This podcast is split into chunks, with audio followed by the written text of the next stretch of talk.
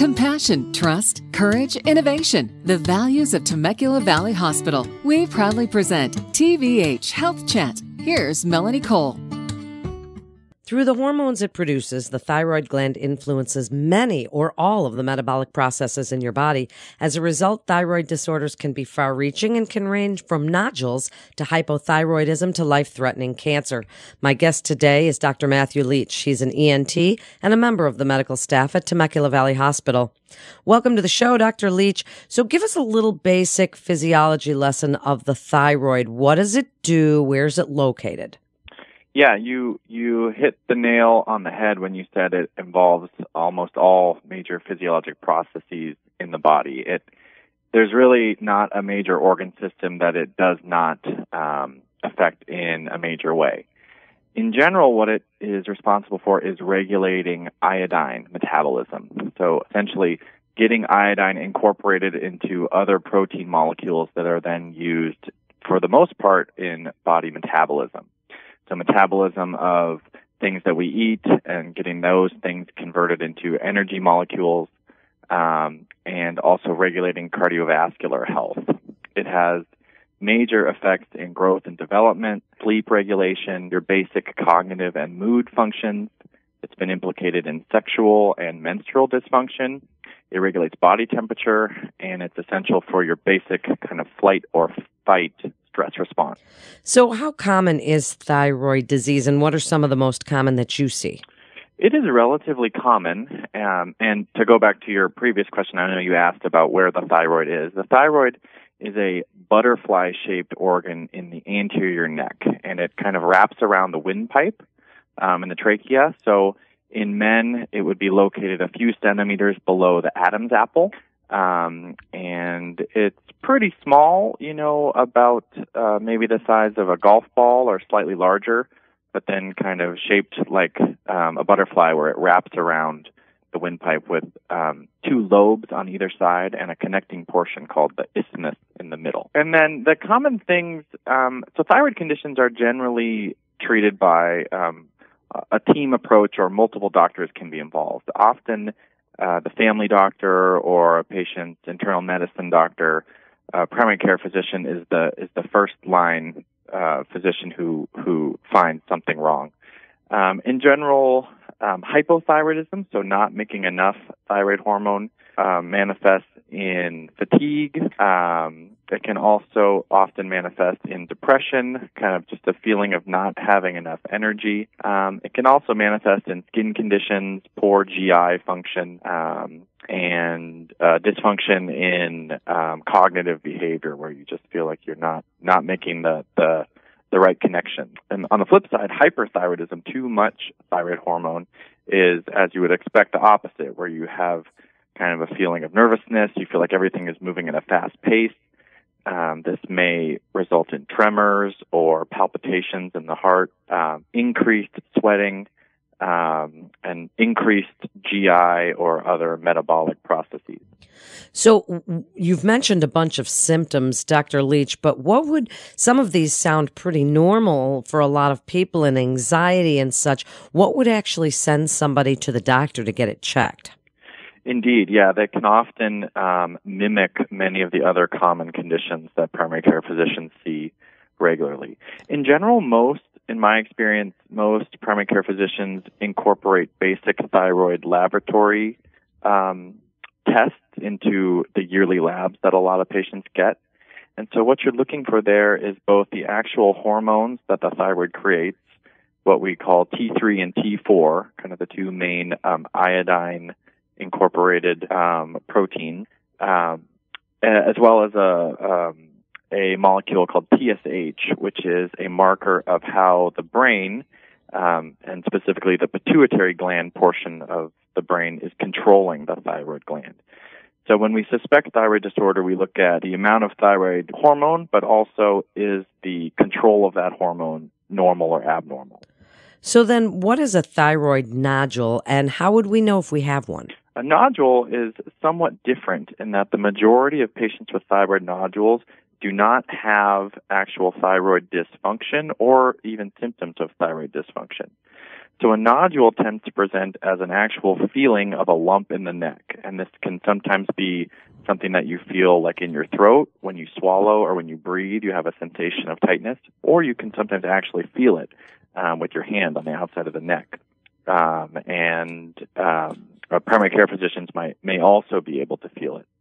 Once this once the concern for a thyroid nodule comes up, um, the next step is to uh, incorporate some form of imaging. That tends to be an ultrasound, um, which is often performed by an endocrinologist, although not always. And they are scanning the entire thyroid, both lobes and the isthmus, to look for a nodule, which can either be a collection of fluid or a collection of solid cells that will look different from the surrounding normal thyroid tissue. Dr. Leach, people hear nodule and they think right away that it could be cancer. Does that necessarily follow, or generally are they benign? Generally, they are benign for the most part. And so we have very structured guidelines on what we do when we find a nodule. For the most part, when they're found, they are observed. Once they reach a certain size, and once they have certain characteristics on the ultrasound, and there's a long list of things that ultrasound technicians and endocrinologists are looking for, once you reach the appropriate combination of size and ultrasound characteristics, you usually get what's called an FNA or a fine needle aspiration, which is essentially a small biopsy of the nodule, which uh, cells from that nodule are then sent off to a pathology lab to be examined. Um, and with with the goal of diagnosing cancer uh, as early as possible.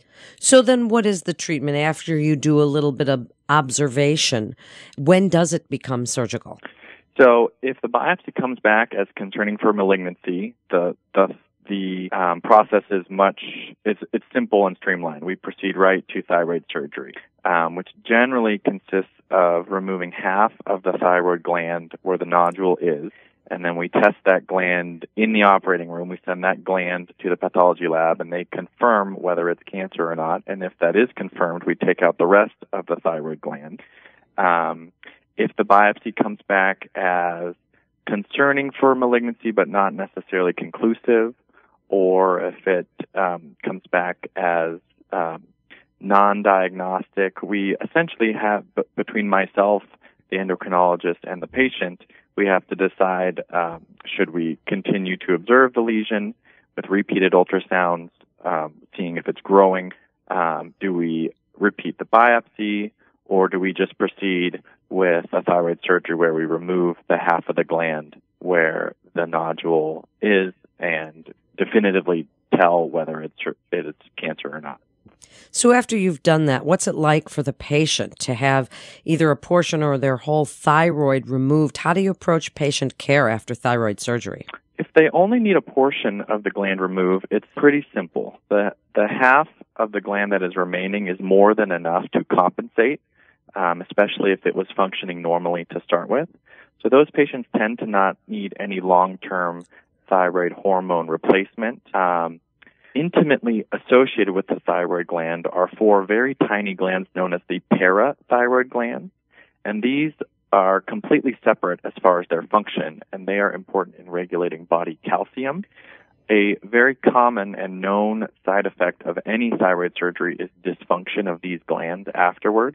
Again, if you take out only half the thyroid gland, uh, even if you have dysfunction in the two parathyroid glands on the side that you are operating on, the other two are more than capable of compensating. It becomes a problem when you take out the whole thyroid gland.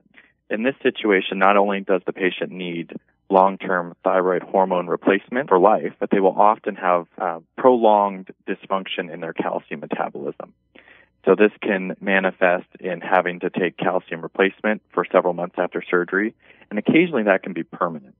So what can people do or expect if they are on thyroid medication for the rest of their life? Does that change anything, their energy levels, their weight, or any of those kinds of things? It shouldn't, and this is generally managed by the primary care physician or the endocrinologist.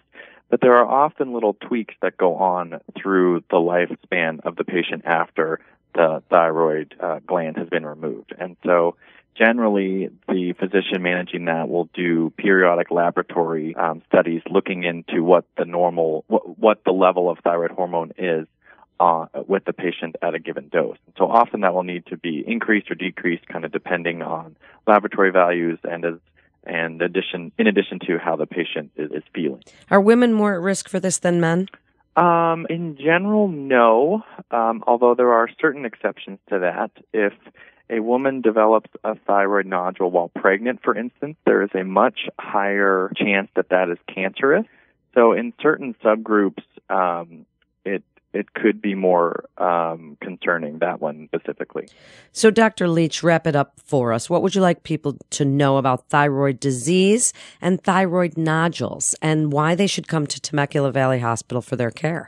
Well, in general, thyroid nodules are mostly benign. And even in the worst case scenario where a thyroid nodule becomes malignant, thyroid cancer is very treatable and curable with one of the highest long term survival rates of solid organ malignancy. And so, um, certainly, um, we feel very good about our ability to give patients a long term good prognosis, even in the worst case scenario. At Temecula Valley Hospital, there are a number of surgeons who perform thyroid surgery, and we do use state of the art um, techniques when doing that. One of those being the use of recurrent laryngeal nerve monitoring, what this entails is monitoring the nerves that go to the vocal cords, which in a small percentage of patients can be damaged after thyroid surgery as they are kind of tucked in behind the thyroid gland.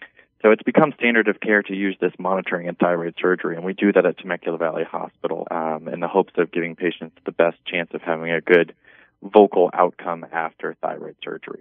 Thank you so much for being with us today. It's really great information. You're listening to TVH Health Chat with Temecula Valley Hospital. For more information, please visit TemeculaValleyHospital.com. That's TemeculaValleyHospital.com. Physicians are independent practitioners who are not employees or agents of Temecula Valley Hospital. The hospital shall not be liable for actions or treatments provided by physicians. This is Melanie Cole. Thanks so much for listening.